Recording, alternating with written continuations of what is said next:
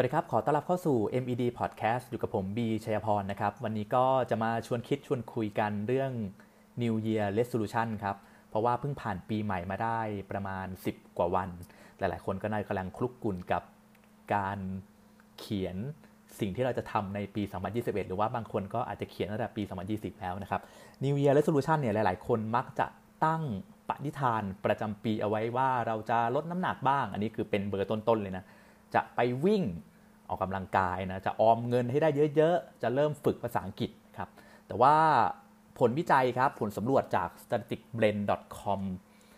บอกเอาไว้ครับเขาบอกว่ามีคนจำนวนเพียง 9.2%ของคนทั้งหมดที่ประสบความสำเร็จใน New Year Resolution ฟังไม่ผิดนะครับ ขอพูดอีกทีครับ 9.2%ไม่ใช่ 92%นะ งั้นหมายความว่าอีก 90.8%นั้นคือ fail ครับ ประเด็นสำคัญที่ผมจะมาพูดคุยกันก็เป็นอย่างนี้ครับ เพราะว่าผมเองก็เป็นคนหนึ่งเหมือนกันที่ fail ใน New Year Resolution เหมือนกันหลาย ๆ ปีก็ไม่เคยจะประสบความสำเร็จกับมันเลย วันนี้ก็บังเอิญได้เห็นบทความหนึ่งครับ จาก Business Insider ครับเขามีนักจิตวิทยาบำบัดชื่อโจนาธานอัลเบิร์ตน่าจะออกเสียงถูกนะครับเป็นคนเขียนหนังสือครับ Be Fearless Change Your Life in 28 Days ครับเขาบอกเอาไว้ 3 ข้อหลัก ๆ ที่ ทำให้เรานั้นเฟลในเรื่องของการตั้งเป้าหมายประจำปี ข้อที่1ครับเขาบอกเอาไว้ว่า เป้าหมายที่เราตั้งนั้นมันกว้างเกินไป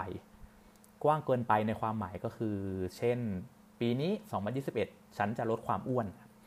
แต่ว่าไอ้ฉันจะลดความอ้วนเนี่ยมันไม่ได้ระบุเฉพาะเจาะจงลงไป ถ้าเกิดว่าเราอยากจะให้มันประสบความสำเร็จมากขึ้นไปอีกเงี้ยเราควรจะตั้งเป้าหมายที่มันละเอียดไปเลย เช่น ในปี 2021 นี้ ฉันจะลดน้ำหนักให้ได้ 10 โล แล้วก็อาจจะต้องมาแยกย่อยว่าเฮ้ย3เดือนแรกนะในหนึ่งไตรมาสแรก เราจะลดให้ได้ 2.5 แต่มาสถัดไป 2.5 ให้มันเป็นตัวเลขที่มันวัดผลได้ มันมีแนวโน้มที่จะทำให้เราประสบความสำเร็จมากกว่าครับ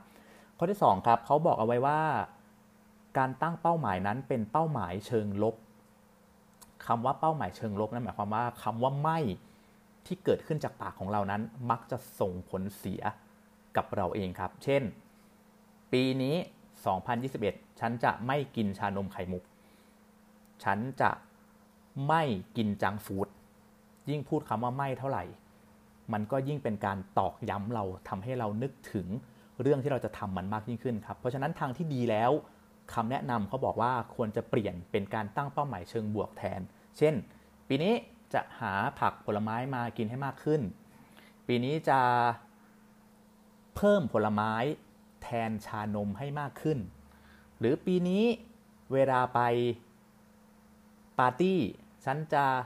ดื่มเหล้าให้น้อยลง อันนี้ผมก็พยายามบอกตัวเองนะแล้วก็ทานอื่นให้มากขึ้นครับและข้อที่3นะครับข้อสุดท้ายก็คือการตั้งเป้าหมายแบบเกินตัวครับ การตั้งเป้าหมายแบบเกินตัวที่ทำให้ New Year Resolution ของเรานั้น มันพลาดนั่นก็คือ มันอาจจะเป็นเป้าหมายที่ไม่สอดคล้องกับสถานการณ์ความเป็นจริงสักเท่าไหร่นะครับ เช่น ปี 2021 นี้ฉันจะไปเที่ยวญี่ปุ่นครับแต่ตอนนี้ญี่ปุ่นเขาปิดอยู่เนาะเรื่องโควิดนะครับ ปี 2021 นี้ฉันจะเก็บเงินให้ได้ 1 ล้านบาท แต่ว่าเริ่มต้นตอนนี้เนี่ยเรายังเก็บเงินแบบ พันสองพันนี้ยังไม่ได้เลยตัวเลขมันอาจจะดูห่างไกลไปสักนิดหนึ่งนะครับ เพราะฉะนั้นเวลาที่เราตั้ง New Year Resolution จริง ๆ แล้วเนี่ยก็ต้องตั้งอยู่บนพื้นฐานในความเป็นจริงที่เราสามารถ